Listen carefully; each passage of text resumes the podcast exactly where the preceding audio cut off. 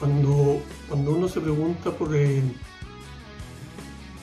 por la existencia, cuando uno se pregunta qué estamos acá, eh, yo creo que el gran tema son los otros. No sé si se pueden desligar ambas, eh, ambas preguntas. ¿Por qué existo? ¿Por qué están los demás? ¿Por qué hay otros?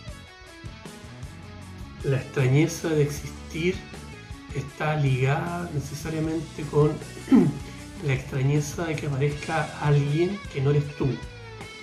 Cuando aparece alguien que no eres tú, de alguna manera tu yo está puesto en cuestión, en un cuestionamiento, el otro te cuestiona. La existencia, la mera existencia del otro te cuestiona. Entonces, ¿cierto? Sartre decía que el infierno son los otros. Uno piensa, claro, los otros son fuente también de, satisfacción, ¿cierto? De, alegría, de felicidad, ¿cierto? Y un montón de sentimientos y de emociones ligadas necesariamente al otro. Hemos comentado en otros pods que somos seres eh, comunitarios. Eh, Aristóteles decía somos un politicón, somos seres políticos. Y cuando habla de política, Aristóteles habla de una relación eh, entre ciudadanos. Somos ciudadanos, vivimos en la ciudad todos juntos y nuestra constitución como sujetos está ligada necesariamente a la ciudad. Por tanto, lo que yo soy, de alguna manera, siempre tiene que ver con, lo, con los otros, con los demás. Sin embargo, ¿cierto? Hay algo ahí que duele, que molesta. Los otros, ¿cierto? Los otros que no soy yo y que hacen lo que ellos quieren, independiente de mí. Hacen lo que quieren con ellos y hacen lo que quieren conmigo. Me quieren y no me quieren. Me abandonan. Eh, me abrazan eh, me asfixian. Eh, el amor tiene esa cualidad doble, ¿cierto? Por un lado es tremendamente reconfortante, por otro lado la libertad se va al diablo, digamos. No hay, no hay libertad donde hay, donde hay amor. Estamos hablando desde la filosofía. Eh, obviamente hay alguien, hay personas que pueden decirme, bueno, el cristianismo dice lo contrario, ¿cierto? El amor es más fuerte, el amor es el sentimiento al cual hay que llegar, digamos. La libertad estaría ligada precisamente a la capacidad de amar sin, eh, sin esperar nada, ¿cierto? Sin de vuelta, eh, sin retribución.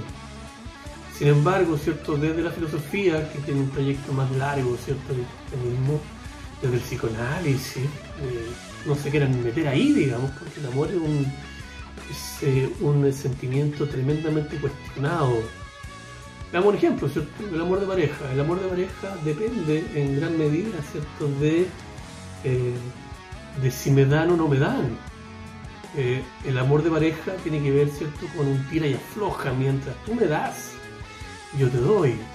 Tú me dejas de dar, ¿cierto? Y mi amor desaparece inmediatamente. hay crímenes de amor. Yo puedo, yo puedo matar, ¿cierto? Por amor lo que sería un contrasentido incluso lingüístico.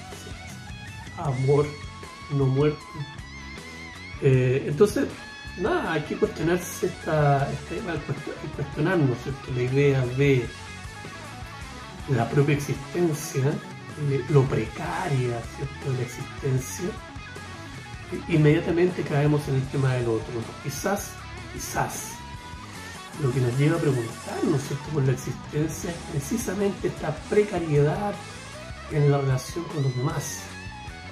Está lleno de preguntas, digamos, El sujeto, la, subjetividad eh, en algunos pensadores surge desde los demás, surge en un primer momento desde el otro. Eh, incluso cierto biológicamente, incluso psíquicamente, cierto, somos primero el otro y después somos nosotros. Primero somos la madre, estamos unidos con la madre, ¿cierto? A niveles, a niveles energéticos, ¿cierto? Y después poco a poco comienzo a diferenciarme de ella, comienzo a separarme, y comienza a aparecer esta interioridad que solamente se da en la soledad. Cuando mi madre no está, cuando no está, ¿cierto? Aparece esa existencia precaria que soy yo y que no tengo idea qué es. Ah, desde el siglo XVIII en adelante, ¿cierto? Con Kant, eh, quedamos en la duda, ¿cierto? Con respecto a lo que somos. Hasta antes de él, ¿cierto? La idea cartesiana del yo racional, ¿cierto? El yo que está a cargo de todo. Que está fijo ahí, que es el mismo y que no varía. Eh, y, a través del cual nos parecemos todos, todos somos sujetos racionales. Eh, todo iba muy, bien, ¿cierto? Hasta Kant en el siglo XVIII, donde efectivamente pone en duda, ¿cierto? Queda, queda entre comillas esta mm, soberanía del sujeto, donde resulta que la realidad, ¿cierto? Ya no es algo eh, sobre lo cual yo puedo expresarme libremente, desde un sujeto fijo, racional hay una construcción, ¿cierto? Eh, por un lado, la realidad está ahí, ¿cierto? Por otro lado, yo tengo un instrumento solamente para conocerla y la conozco en base a ese instrumento. Si usted es un martillo, ¿cómo ve la realidad? Si usted es un martillo, ve la, la realidad, ¿cierto? Como clavos. Para usted todos son clavos. Todo es clavable por tanto, uno va a ver la realidad, ¿cierto?, desde eh, lo que uno es. Por tanto, esa realidad eh, no es la misma para todos. Y básicamente, ¿cierto? Zizek va a decir, lo que tenemos en común, ¿cierto? Es básicamente una herida. Tiene que ver, ¿cierto? Con una especie de daño. No es que todos seamos distintos, ¿cierto? O no es que todos seamos el mismo, como planteaba Marx eh, sino más bien, o Descartes, sino más bien, ¿cierto? Somos, eh, tenemos en común una herida. En eso somos iguales, en lo demás somos todos distintos. Pero en que tenemos una herida, ¿cierto? Esa herida eh, nos pone, ¿cierto?, en un ámbito común. Ahora, ¿de qué se trata esa herida? básicamente la herida de no saber qué es lo que somos. No sabemos lo que somos, la existencia es un misterio existencia propia es un misterio. Y como es un misterio, ¿cierto? Y no podemos vivir en el misterio, la recreamos, ¿cierto? Como una fantasía. En el post anterior, ¿cierto? Planteaba la idea de que uno eh, hace un relato con respecto, ¿cierto? A los sentimientos. Vamos a ir más allá ahora. Uno hace un relato con respecto a todo. Uno se cuenta un cuento con respecto a todo lo que uno es y uno vive en base a ese cuento. Eh, me quieren, mi señora me quiere. Ah, ¿Qué es lo que es querer? El lenguaje es una de las cosas, ¿cierto?, que también eh, está clausurado en sí mismo, ¿cierto? El lenguaje lo único que hace es eh, aludir, las palabras aluden a otras palabras nunca aluden a la, realidad, ¿cierto? Yo le digo silla a la silla y no le digo nada. No sé nada de lo que la silla es cuando digo silla. Por tanto, cuando digo amor, tampoco digo nada. Lo que para mí el amor es, y si soy un martillo, ¿cierto? El amor será algo para clavar, digamos, ser clavado. No sé, pues si yo soy un martillo, alguien por ahí es un destornillador, qué sé yo, no somos todos martillos tampoco va a depender de miles de factores, ¿cierto? Es multifactorial, por eso la realidad es tan compleja, digamos, y para poder, ¿cierto?, em, sobrevivir eh, o vivir, si queremos, hay que ponerse de acuerdo, y nos ponemos de acuerdo, ¿cierto?, con eh, ciertas fantasías comunes, básicamente. En los cuentos que nos contamos entre todos, ¿cierto?, hay historias comunes. Pero son historias, son narraciones, son cuentos eh, incluso ¿cierto? podemos llegar a ficcionar ¿cierto? esa narración a niveles imposibles, digamos, mentiras sobre mentiras. La realidad que me cuento sobre mí ya es una mentira, ya es una ficción, ya es una fantasía, y en esa fantasía además miento. Tremendo, tremendo ¿cierto? Uno va sumando nombres, va sumando títulos, va sumando relaciones, ¿cierto? Que van eh, fortaleciendo esta narración de lo que soy. Pero fíjense que basta, ¿cierto? Una tragedia, basta, ¿cierto? Un elemento externo, fortuito, para que aparezcan cosas que usted no sabía que tenía, que es casi todo.